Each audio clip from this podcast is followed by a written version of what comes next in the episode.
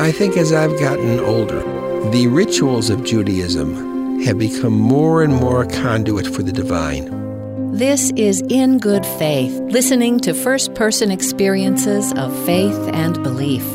On In Good Faith, it's our privilege to hear stories and accounts from believers told in their own words.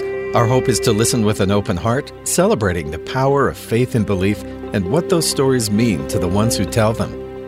Rabbi Wenger, thank you so much for coming and being on In Good Faith. Thank you, Stephen. It's a joy to be with you. You started your religious life in a very interesting place, smack dab in the middle of the United States. As I understand it, one of very few Jews in the area. That's certainly true. Uh, as you know, I was born in Davenport, Iowa, and raised, graduated high school from Rock Island High School in Rock Island, Illinois, and uh, spent many years uh, at the Tri City Jewish Center, which was a synagogue that my parents founded where I got my earliest religious education because my family was intimately involved in the synagogue. It was part of our everyday life. I attended religious school there four days a week, and that didn't count services on Saturday mornings. You might say is that there never was a time when Judaism was far from my awareness, sometimes enthusiastically and sometimes less so meaning you were a normal child. I wouldn't go that far. but, I mean, anybody who is professional clergy, you can't quite define as normal, but that's a different topic for a different day. But basically, some of the things that maybe the listenership might be interested in is that there were several spiritual turning points in my life which happened at a relatively early age. One of them had to do with the fact that my grandparents were Orthodox. My parents wanted us to be raised in a conservative Jewish setting where boys and girls would study together and they would be more English spoken rather than Yiddish. And then when I got to my early adolescence, I figured out that the cutest girls in the area were at the Reform Temple across the river in Davenport, Iowa. So there was a time when my parents participated in all three congregations in our area. Hmm. We worshiped with our grandparents in the Orthodox style, with my family regularly in conservative. And then I went to the youth group at the Reform Temple. So it enabled me to grow up with a blurring of those ideological differences. You found yourself at a very young age often being called upon to be the explainer of who you were. That happens to almost all Jewish kids in uh, relatively diverse communities or isolated communities. You end up bringing uh, the menorah on Hanukkah and the matzah on Passover. Mm.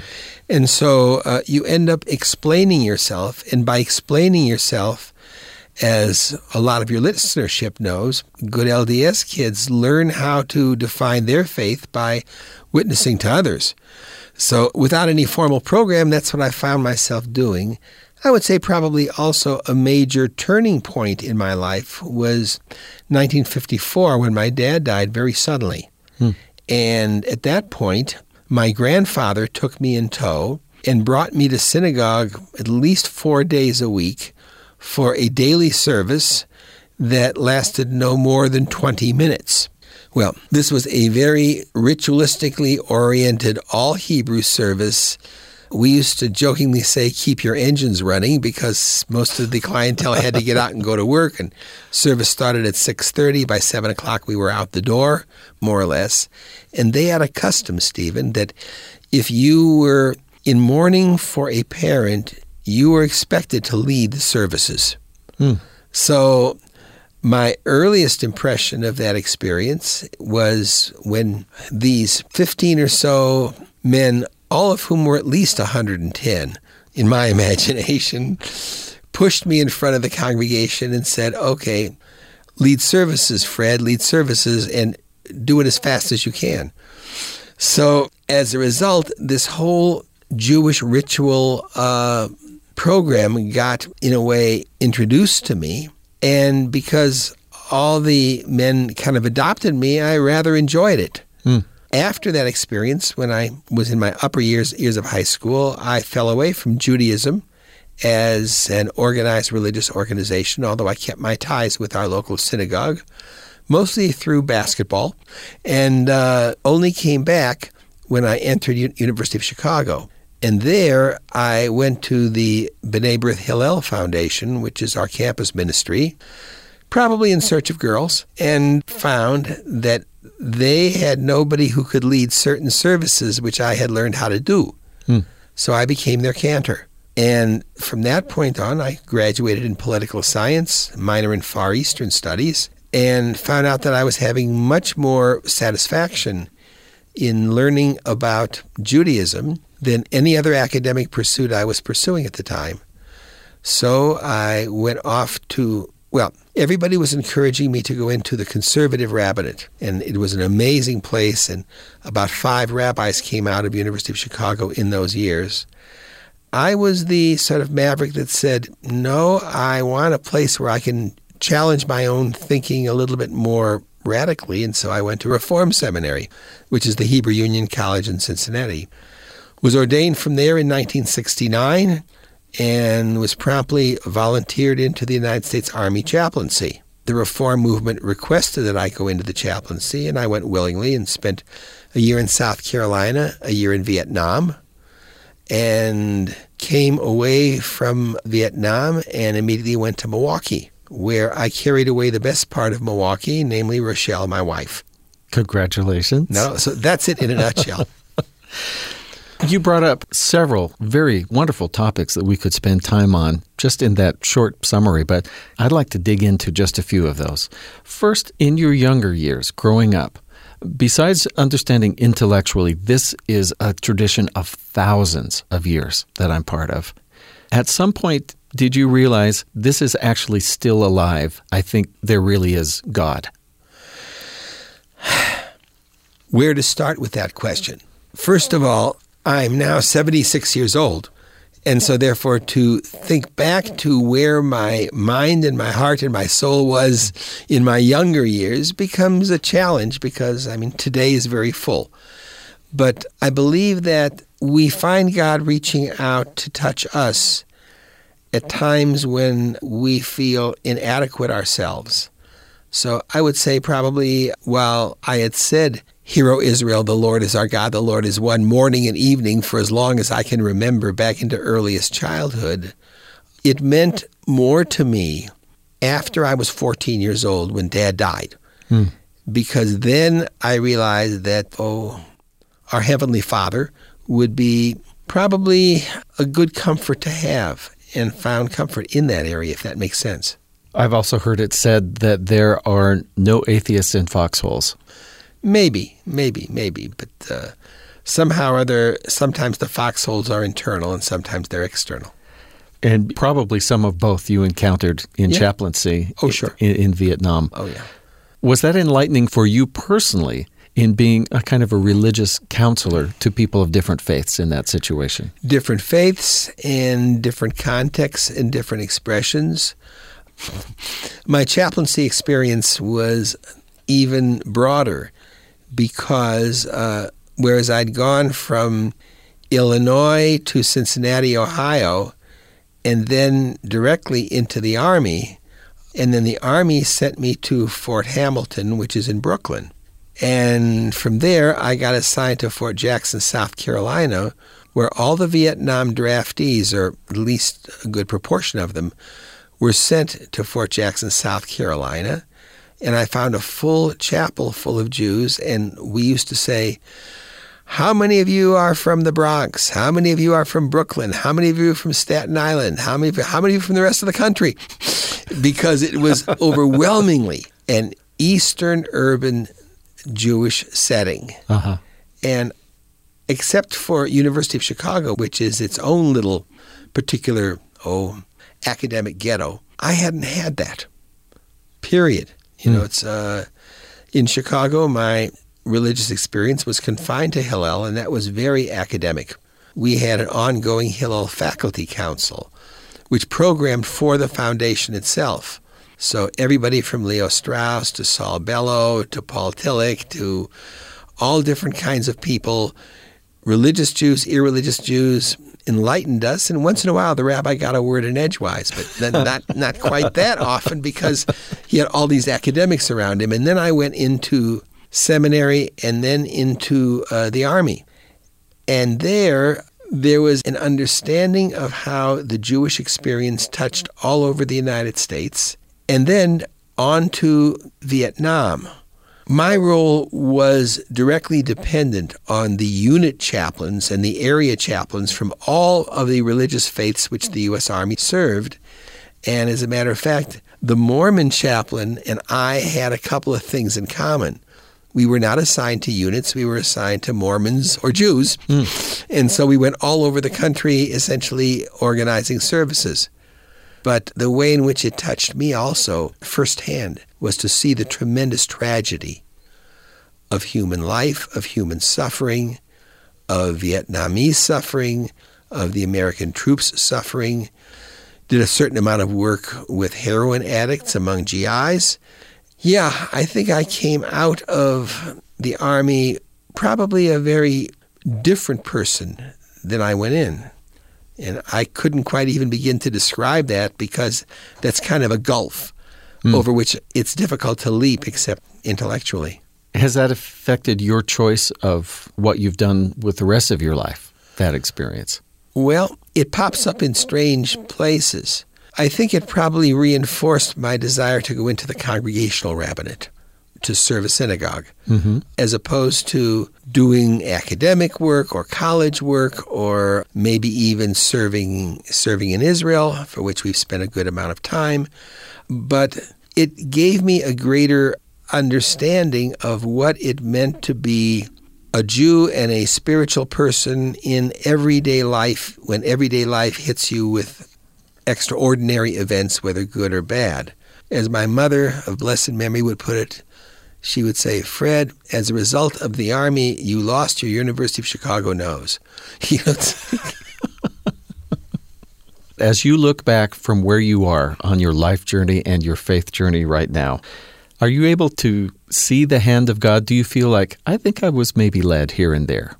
Uh, is that, or there's is that a part of my mind that says, does that particular line of questioning cast a doubt on, let's say, free will, or mm. as LDS folks would say, agency? You know, mm.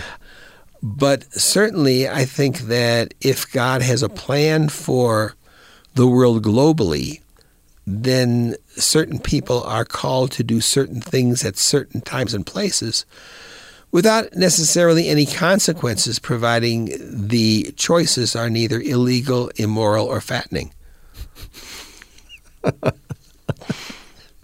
Your time in Israel, was it what you expected? Let's put it this way yes and no.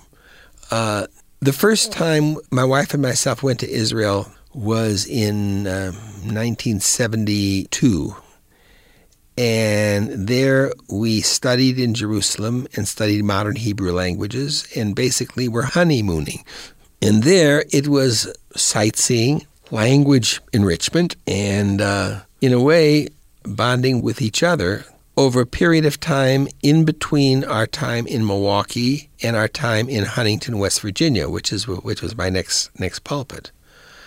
When I first went to Israel, and I saw signs in Hebrew and newspapers in Hebrew. I thought it all was Lashon Kodesh, holy language. You know, it's here's here's a magazine, and finally, as you get to be familiar with modern Hebrew language, as you are to a certain extent, uh, you realize that this is secular literature. Everything from a Bible commentary to a popular magazine that you wouldn't show your children, it all looks as if it is holy language.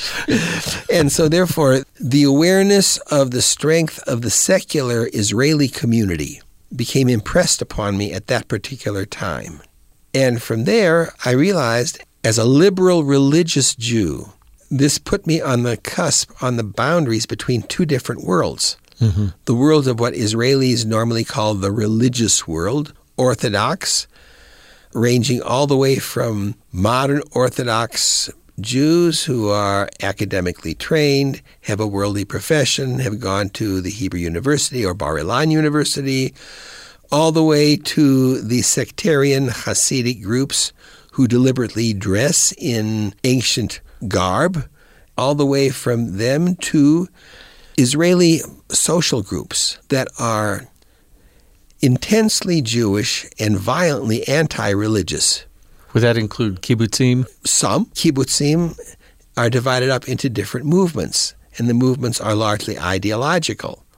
Although in the last 30, 40 years, those ideologies have mellowed all the way across the board. But, uh, oh, except if you're talking in the West Bank, in which case they have a tendency to be more ideologically oriented. The world of the kibbutz is an entirely different subject for an entirely different show, but I was able to cross over between all of these worlds. Did some volunteer work on Yotvata, which has the largest dairy in the southern part of Israel, to Kibbutz Lotan, which is a reform kibbutz. Every single group of Israeli Jews has its own little pet kibbutz. All those are going through a transformation due to all the things that are happening in the world. You have served congregations many places in the U.S., from Kansas, you mentioned uh, being in West Virginia, also in Alaska. And that was an interesting choice. That was the cherry on the top of the chocolate sundae. it so happens that our son Chaim has been in love with two things, now three things. Number one, of course, is faith and family. Number two is airplanes and flying. And number three is Alaska. And so immediately after college, he moved up to Alaska, got himself a job, and was renting a room from one of the officers of the synagogue there. When their rabbi suddenly left, and Rochelle and I were in Israel, the Alaska synagogue sent me an email saying, uh, How would you like to come up to Anchorage and lead a Passover Seder? You'll get a free trip up to see your son. Fine, wonderful. Then, Steve, they put six of the cutest bar mitzvah boys and girls that I'd ever seen, and they say they have their bar mitzvahs in the summer. Mind you, this is this is Passover. Listen to them and tell me how are they doing. I listened, then I gave the wrong answer. I said they're awful. At which point they said, "Hey, why don't you stay around here, instruct them, and then officiate at their b'nai mitzvah over the summer, their bar mitzvah and bat mitzvah?" That led to an association over four years because to get a rabbi who is fitting for Alaska is almost as difficult as finding one for Utah.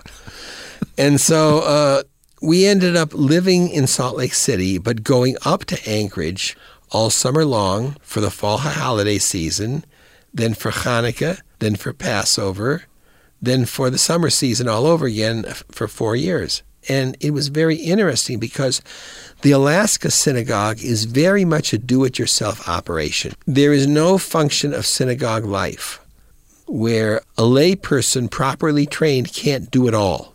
Mm-hmm. So the rabbi is there when you need somebody to enhance the program that you already have, have in place. And that's been pretty much the history of Judaism in America, too. It was very much a bottom up kind of thing. The first Jews who moved to the United States were not that religious. But on the frontier, they knew they were Jewish, and so 10 Jews, you have a synagogue. After that, when they get to be about maybe 25 or 30, then they need a board of trustees and a polity and incorporation. And after that, they say, gee, we're tired of listening to ourselves. We need someone to teach us. And rabbis are found. All of these congregations formed associations of congregations, which developed into movements, which then started seminaries and the seminaries trained rabbis, and now you have a whole bureaucracy, even as any other religious organization does. Let me ask you to move to the personal here. Are there rituals that you observe personally, daily or weekly, whatever it might be, that you feel connect you with the divine? I think as I've gotten older, the rituals of Judaism have become more and more a conduit for the divine.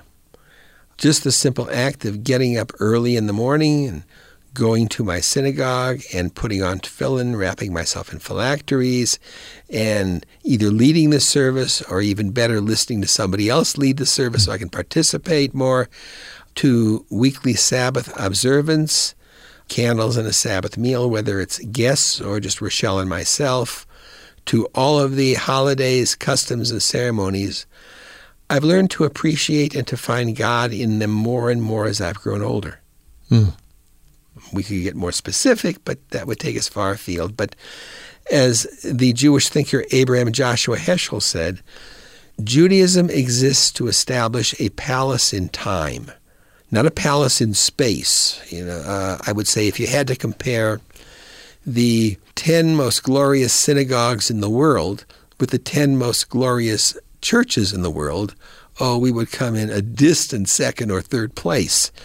But in terms of what we've done with our times and seasons, have enabled a ritual life to speak to the Jew who is spiritually sensitive but it's nothing that comes like Paul on the road to Damascus. It doesn't come suddenly. It's kind of like music appreciation. Once you learn how to appreciate a symphony, the second symphony becomes easier and you get more out of the first. Hmm. Same kind of thing with ritual. When you work with people who are believers or aren't or are questioning, do you see a difference between people who are willing to take that leap of faith or who aren't? Or, or is yes, it, is yes it a and no. Uh, the person who is willing to take that leap of action leading to faith or a leap of faith already has a vocabulary Hmm. that he and I or she and I can share. A person who has not taken that, then you have to find another point of connection. As I've sometimes says, it's not so important whether or not you know God as whether or not God knows you. Now, let's see where that might have happened. Uh huh. And then where would you walk with someone through that? That would depend very much on the someone, but basically to show them where their spiritual, where an increased exposure to Judaism and Jewishness might increase the spiritual sensitivities that they might have. You mentioned that in the choice of school for the rabbinate, that you wanted to go someplace where you would be challenging even your own thinking. Is that something you've tried to maintain? I believe so, yes. At least I hope and pray so. Because unless you do that perpetually, you'll never grow beyond the level that you have been in the past. And uh, if God is infinite, then the knowledge about God has infinite dimensions. So, for example, uh, every single year when we go through the cycle of scripture readings, of Torah readings, you find God speaking in different ways and you find different dimensions to God. Problems that you thought you had, let's say, with uh, God in your younger years, get replaced by more profound problems as you grow older. because I think that's the way in which God wants it. That we have different experiences that cause also, us to. and, and also that we constantly should be growing in our knowledge of God. What should I ask you that I don't know to ask you? Uh, probably what's the role of music Hmm. in my spiritual life? I mean, would and I think that might be a connecting point too. I would say probably is that uh, it was a good Methodist by the name of Charles Wesley. Charles Wesley was John Wesley's brother who wrote just a ton of hymns, which all Christian denominations adopted and Right. adapted. Some of them changed words to them. But he said, and please correct me if I'm getting the wrong citation, a person who sings his prayer prays twice. So that whether the music is uh, music in song, in word, in chant, in cantorial work, or simply instrumental music, it has a way of opening your mind and heart to a spiritual dimension that is inexplicable in words. Now, sometimes we regard this as inspiring, but I think that's a bit too narrow because when you listen to something, let's say like Stravinsky's The Rite of Spring, with its aural depiction of a very pagan dance, you find yourself thinking, well, and God's there too. And so the division between the sacred and the secular becomes blurred, especially when you get into music that's challenging. And I think that a lot of young people are finding this in the new musical Hamilton, where, I mean, it's rap, it's rock, Yeah. and yet it's about the spiritual founders of our country. So I think that our emotional divisions and our emotional hang-ups can be enhanced through listening to uh, music of all kinds. You have me wondering now if one of the reasons why the Jewish tradition has continued through the thousands of years is partly because of cantors and that addition to the text. Might be. I mean, it's there are those who will argue from a scholarly point of view that the role of the cantor in the synagogue is older than the role of the rabbi in the synagogue. Rabbis were originally the heirs of the Pharisees and therefore intellectual giants.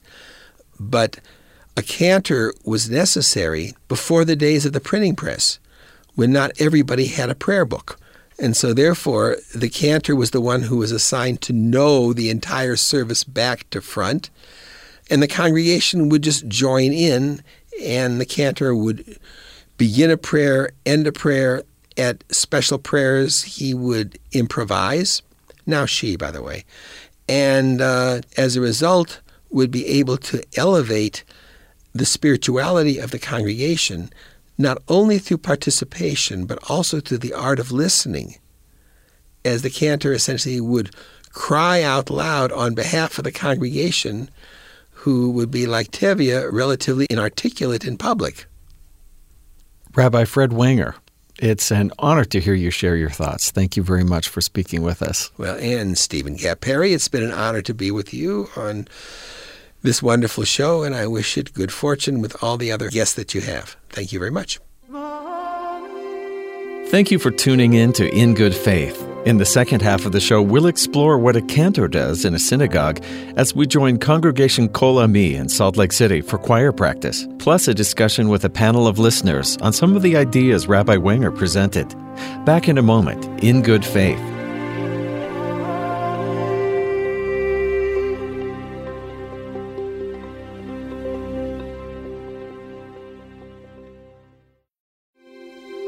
This is In Good Faith, listening to first person accounts and stories of faith and belief. In the first half of the show, we heard an interview with Rabbi Emeritus Fred Wenger. Among other ideas, he mentioned the role of the cantor in a synagogue. We went to choir practice at Congregation Kol Ami as they prepare for upcoming holidays and spoke with the cantor, Wendy Batsara.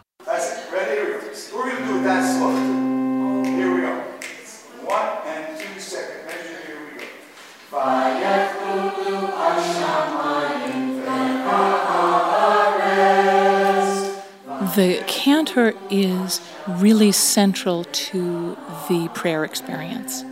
Any event, any life cycle event, a funeral, when a baby is brought into the covenant, when people are married, all of this is expressed through music. And it's really our job to, I don't know how best to put it, but it's, it's, you know, we walk around in life being very shallow and, and just going to the grocery store and doing our lives. And somehow, if you get the right music at the right moment, you connect somebody to their soul and to the divine, and, and you can have a really transcendent experience. And, you know, that's my very small job.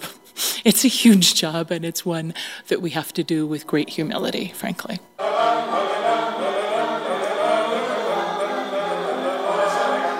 The texts that we're bringing to life with the music are ancient. So even if you are a modern speaker of Hebrew, it's a little bit like listening to Shakespeare or even Beowulf. It can be incomprehensible. So the job of the chant or of the composed music is to really translate the emotion behind the texts. Traditional Jewish prayer is borrowed in snippets from everywhere within Jewish scripture. But if you don't know where the borrowing is coming from, you don't have the full experience of it. And I can't stand there in the middle of a prayer service and say, oh, by the way, this is from this psalm and this is from that time when Moses was talking to God. So somehow I have to try to express that through how I chant it. The other thing that's expressed is what day is it? There are weekday melodies and there are Shabbat melodies, Sabbath melodies. There are melodies that are only sung on Rosh Hashanah and Yom Kippur to let you know the depth of the importance of those days. It was an almost entirely an oral tradition until the late 18th century when some Jews could get conservatory training. So it was. It was absolutely a teacher student relationship, and you had to learn it. And you learned it as an organic process by having a good voice when you were nine, and so being taken under somebody's wing and just learning it as you grew up. Absolutely. So, depending on your congregation, you might have 90% of them are only the cantor, or another congregation where the cantor might be doing largely sing along things. Look, Jewish prayer is always in the first person plural. We never ask for something for me. So, when we are repenting, we stand up and we say, We have sinned, we have committed these crimes. Because, frankly, if something goes wrong in your world and you don't do your utmost to stop it, you are in some way complicit. But this prayer that begins that service, Hineni, is the cantor saying, I am an imperfect vessel. And even though I am bringing all of these prayers to you, God, I know that I'm not the perfect vessel for these prayers. And and don't let my shortcomings get in the way of you forgiving the congregation because they're deserving of that forgiveness. Um, and the cantor starts at the back of the congregation and walks forward as this prayer is unfolding. And the tradition here is that as we reach each row, the congregants stand up to join us, like to to give us strength, that we support you in leading us and raising our prayers up. It's an incredibly powerful sensation. Yeah.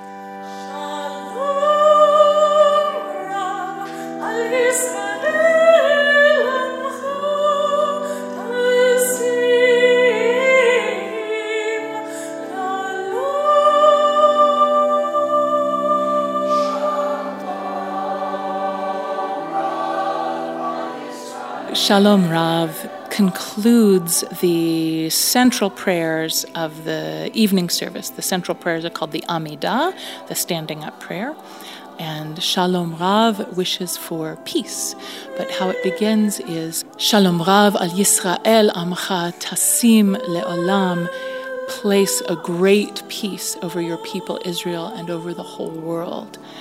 The version that we're doing for the High Holidays was composed by Ben Steinberg, modern composer. What he's constantly expressing in the music, which makes it a little challenging to sing, is this reaching up for heaven and then the peace coming back down to earth. So there are a lot of octave jumps, but the point is, he's wanting you to reach up for that sense of peace and let yourself rise there rather than be stuck with this world which is in anything but peace.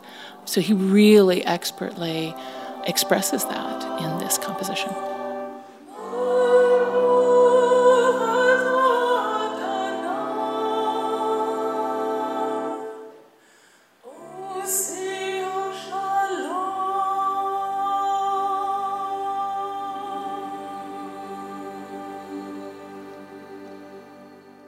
Music, ritual, community, solitary prayer, so many ways to experience the divine in life. Which ways reach you? We invited several people to listen to the interview with Rabbi Wenger in the first half of the show and then share their thoughts. Josh Menden is a devoted husband and a student studying English and computer science.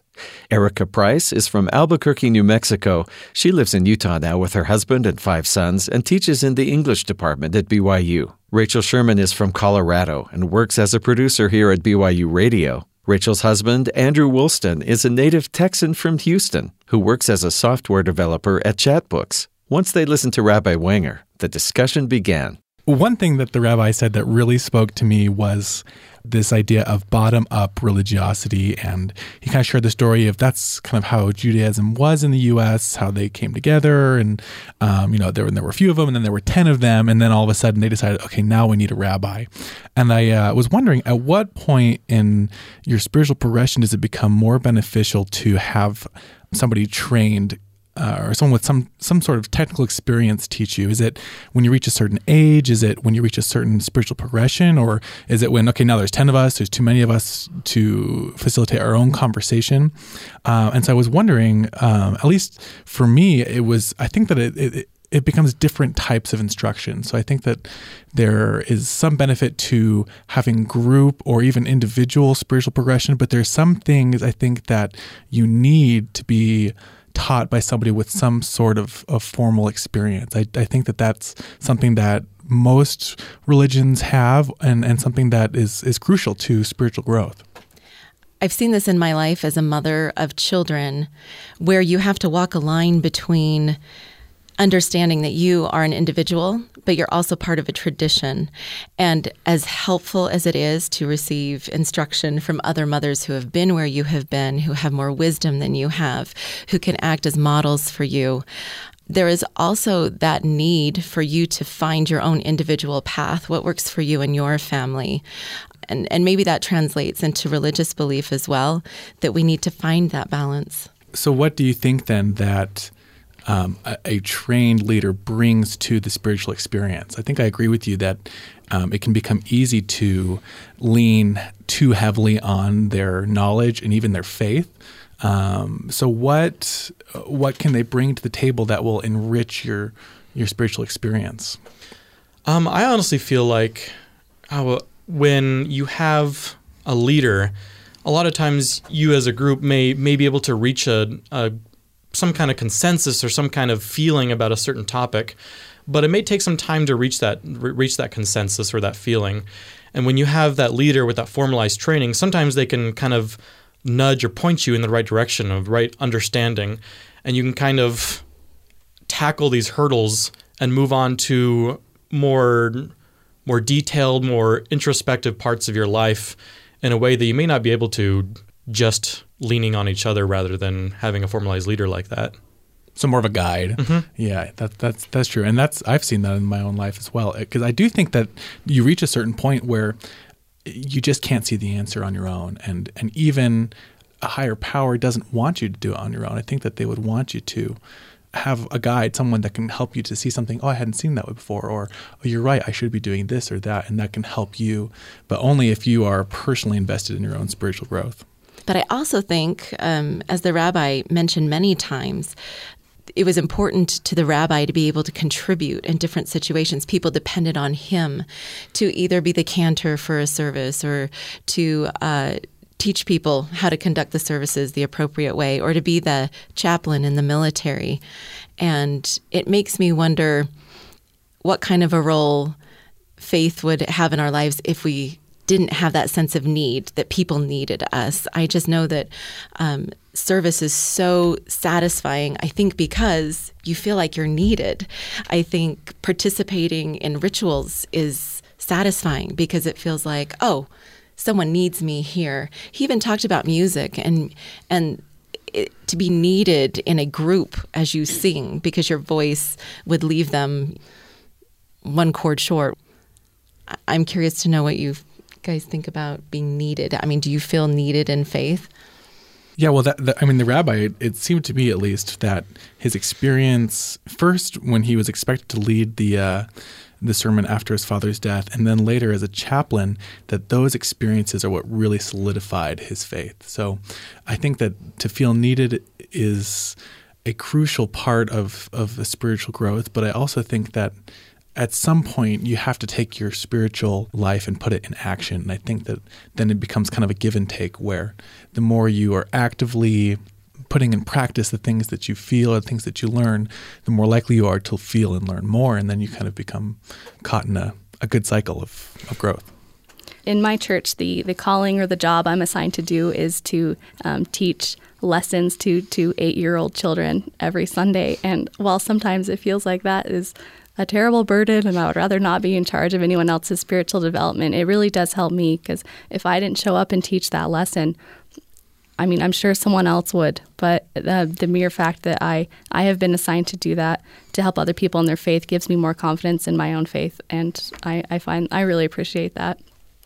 Erica, you talked a little bit about music. So I, I play the organ for my congregation, and he talked about the spiritual and the secular, the lines being blurred with music. And I think that when you look at the early classical composers of Bach and Mozart and and you know everything they did was very religious and and then he talked about rite of spring which is you know it's about a pagan ritual and and I think that music has and that was interesting to me that that was the question that he felt like he needed to be asked you know was oh you didn't ask me about music and so he said oh okay yeah um, and I think that music has the ability to to touch something across all sorts of boundaries and, and I think everyone has experienced that to some degree yeah totally I feel if if someone asked me during an interview what was the one thing you didn't ask me about, the the mention the thought of music would not Right. enter my mind. Right. And I thought that was fascinating. It's just music is so intertwined with all of our faiths, but I would never never think about it being that essential part that you forgot to ask me about. Uh, I like how he talked about how music. Um, I forget who he quoted, but he he mentioned that a, a song is like another form of prayer, and when we sing, it's it, it basically elevates and brings another another dimension, another aspect to to our to our feeling, to our spirituality, and to our prayer, in in a way that really nothing else can. I think he, the quote was, um, a person who sings his prayer prays twice.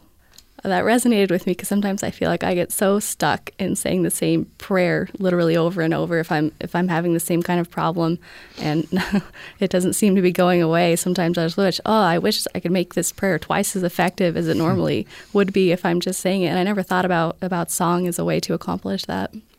This week I heard of a person who joined a congregation simply because he walked in, sat down, heard music, and said, I want to be here because they sound like they mean it when they sing. And I- I think music is such a, a sensory experience, but it's also very demonstrative of how we feel on the inside. And so often, if you have feelings that are spiritual or uh, tender to you, you don't always share those with people. And, and I think song is that mechanism that can break down those walls and, and makes our insides part of our outsides. That kind of um, leads me to, to think about something else that he said in the interview where he talked about um, so he was asked what what do you see about people who take a leap of faith and those who don't take that leap of faith? And he talked about common vocabulary. I thought that was really interesting. He said the people who do take that leap of faith are those who have common vocabulary and the, those that don't um, they need to find some uh, other form of, of, of connection. And and i thought to myself what would my religious experience be like if i didn't have words to describe it to myself or to other people? You know i think a, a lot of us who have grown up with religion we just kind of know this is the form of how we express our religious feelings. And I think that if we didn't have that, it would be significantly harder to believe in a higher power or in a, a greater system for the universe if we didn't have a way to express that in, in words.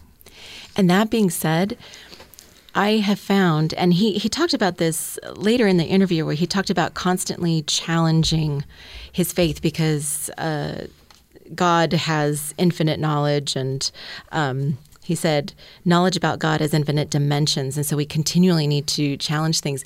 And I find it fascinating to try and describe my own faith in terms of other people's faith.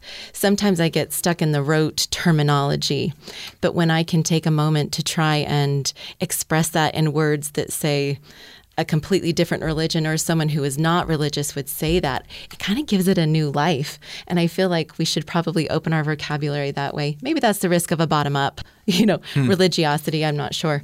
But um, changing our language, I think, has some really interesting and um, cool dividends. You're listening to a conversation in good faith, a panel of guests sharing their thoughts after hearing my interview in the first half of today's show with Rabbi Fred Wenger. Now the discussion continues as they deal with the themes that stood out to them in this interview. There was a woman at church who say, gave a prayer. This was years ago, and I will never forget this prayer. But she stood up. I'm confessing a lot here, but I tend to tune out. It's more of the ritual that you get through in order to move on to the next ritual. You know, when when someone says either an invocation or a benediction um, to a service, and this was an invocation to a service, and she she pled that the messages that day would sink down, way down into our hearts. And I had never heard that kind of terminology before. And I immediately popped open my eyes, which was probably not allowed, but I popped open my eyes and I thought, oh, that's right. She's speaking for me. She is the cantor, if you will, for that moment. And I can participate in this and I should listen to what she's saying. And anyway, it just revolutionized the day for me, actually. And I kind of wish I heard more prayers like that. Well, and and you say I mean, you, you describe prayer is a ritual.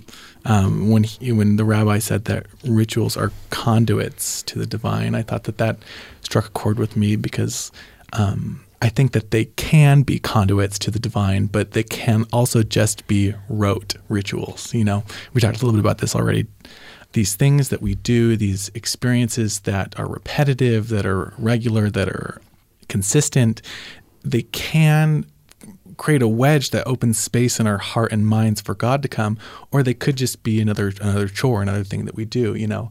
And um, at least for me, it seems like when they become the most meaningful is when I when I take them in a different approach. So I guess what I'm trying to say is when I take what's happened to me this day to this time I'm performing this ritual, that's when it becomes the most meaningful to me. If I just see it as this is something I did yesterday, this is something I'm going to do tomorrow, it just becomes meaningless. But if I am thinking, this is something that I did yesterday in this context, and this is something I'm going to do today in this context, all of a sudden it becomes so much more meaningful to me.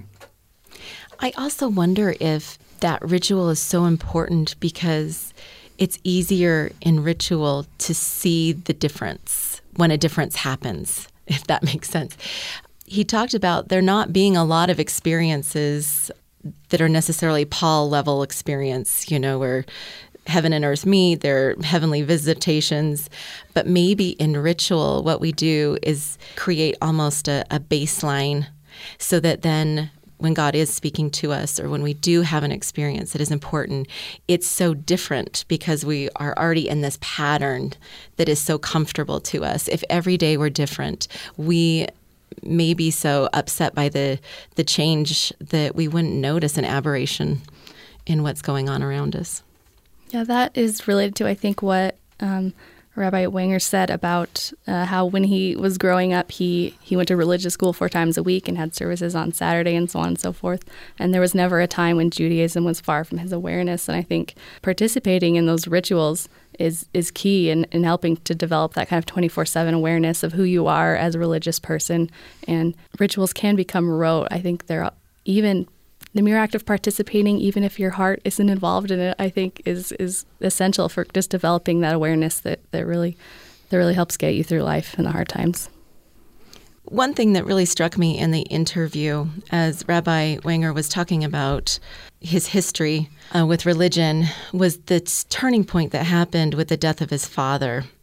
And that he then started going to a daily Hebrew service uh, with his grandfather this shock that he would have to lead the service because someone in mourning leads the service.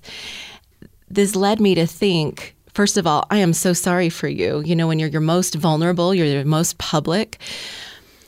But that this does seem consistent with how we tend to behave with grief.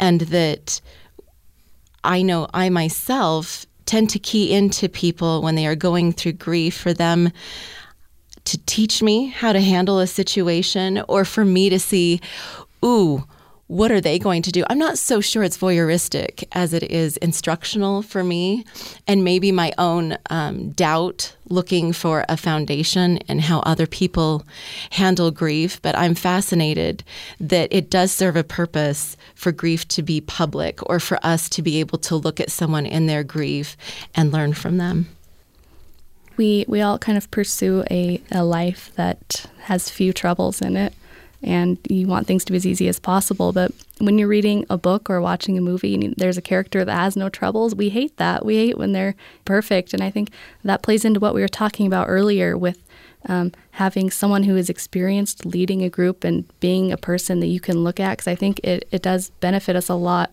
um, in our own lives when we can see someone who is going through troubles who things aren't going well for them, and they, they can either be an example or a bad example.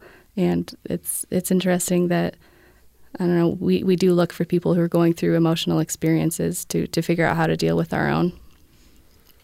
When I see someone who is in grief or, or, or something like that, my my first instinct isn't to teach or anything like that. It's it's to literally just be a a person to for for them to be with, to console, to to just feel okay. It's common for us to hear uh, when we are at our lowest is when we is when we most seek God or something or some line along that.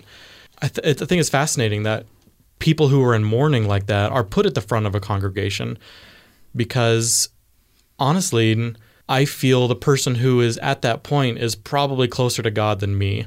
It's probably closer to their mind. It's probably closer to um, their thoughts, their feelings. When they're at that point, it allows that person to feel and experience that their spirituality in a very unique way. And it allows them to to teach me, to teach us. I, I've never viewed someone grieving as as a person who could teach me spiritually. Well, that's interesting because my thought is kind of like like he's being exploited almost. You know what I mean? Like here he is in this terrible time of sadness, and and here lets the congregation learn something from him. And I think that that kind of attitude requires the participant to understand his role in a congregation, or um, or be willing even to share what they're feeling, to share um, the experiences that they've had in a way that would benefit other people. I, I, guess what I'm trying to say is it requires community. You know, I wouldn't just go to a congregation that I didn't know and and lead the sermon after my father had died. You know, you have to to know the people that you're teaching to some degree, or or or feel some kind of empathy towards them or sympathy and want to help them. The thing about community is perhaps it allows us to be vulnerable publicly in front of them because we feel a safety uh, in their presence and can be who we are. And, and that leads me to this idea that he shared, which was we find God reaching out to touch us when we feel inadequate ourselves.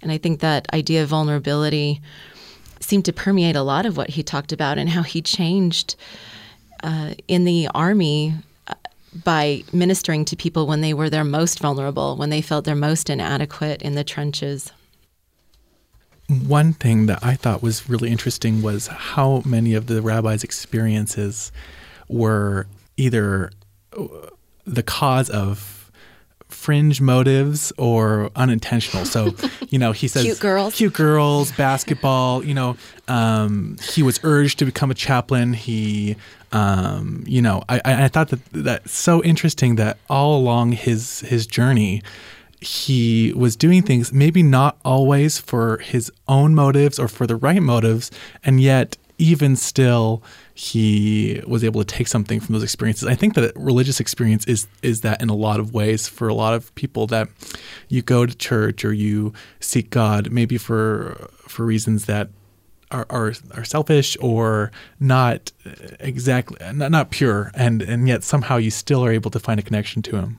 That reminds me of when the rabbi went to Israel for the first time and said that he was sightseeing and learning the language and he thought everything was holy because it was written in the language and then discovers oh my goodness so much of this is secular and now I have to do the work of trying to divide religious mm. from the secular um, and and while I do think that division is so important uh, to be able to make so that we don't confuse um, don't confuse ourselves. I do think there is a role for the secular in our religious development. I think it's okay to go because a cute girl or a cute boy happens to be in that congregation. I think it may be part of our path. And I because I believe in God, I feel like God can work with all things for good. And so I'm wondering while we do need to separate the secular and the spiritual, if there is a greater role for the secular in our journey. Yeah, I feel like it's it's okay to pursue hobbies and regular interests or and that kind of thing because for me personally, some of the the most special experiences in my life weren't because I was specifically in, in that moment pursuing a spiritual matter, but because it was I was out just participating in the things that I would do as a person. But because I I have this this spiritual background and this spiritual knowledge uh, and faith, it led me to take this this secular experience and turn it into something into something beautiful. And without uh, having these normal experiences and participating in normal hobbies uh, I feel like though that spiritual side is is lessened in a way because you don't have things to relate to. You don't have uh, experiences to connect to connect spiritual ideas. All of this just makes me think and believe all the more that um, that in, in, my experience and in, in, experiences of people with faith that there is a, a, God there who is looking out for us and he just he wants us to to be happy and he'll work with us in, in any way he can um, through whatever motives we're experiencing or whatever hobbies or whatever pursuits or whatever whatever we have to work with that God is there to work work with it and mold it into something to help make us better people. That's all the time we have for today. Thanks to our panelists, to Reed Wolfley and Marcus Smith for engineering support, to the cantor and choir of Congregation Kol Ami, and especially to Rabbi Emeritus Fred Wenger for his thoughtfulness and generosity in sharing with us. In Good Faith is committed to the idea that we all benefit from hearing people of widely varying backgrounds tell their personal experience with faith and belief. In fact, we think people with such experience deserve some of our best listening. We hope you found value in today's conversation, and we welcome your thoughts and ideas about our program. Reach out to us anytime via email at ingoodfaith at byu.edu or follow us on Twitter at ingoodfaithbyu. Find this and all past programs archived online for listening or sharing at byuradio.org slash in good faith. I'm Stephen Kapp Perry. I hope you'll join with us again soon, right here in good faith.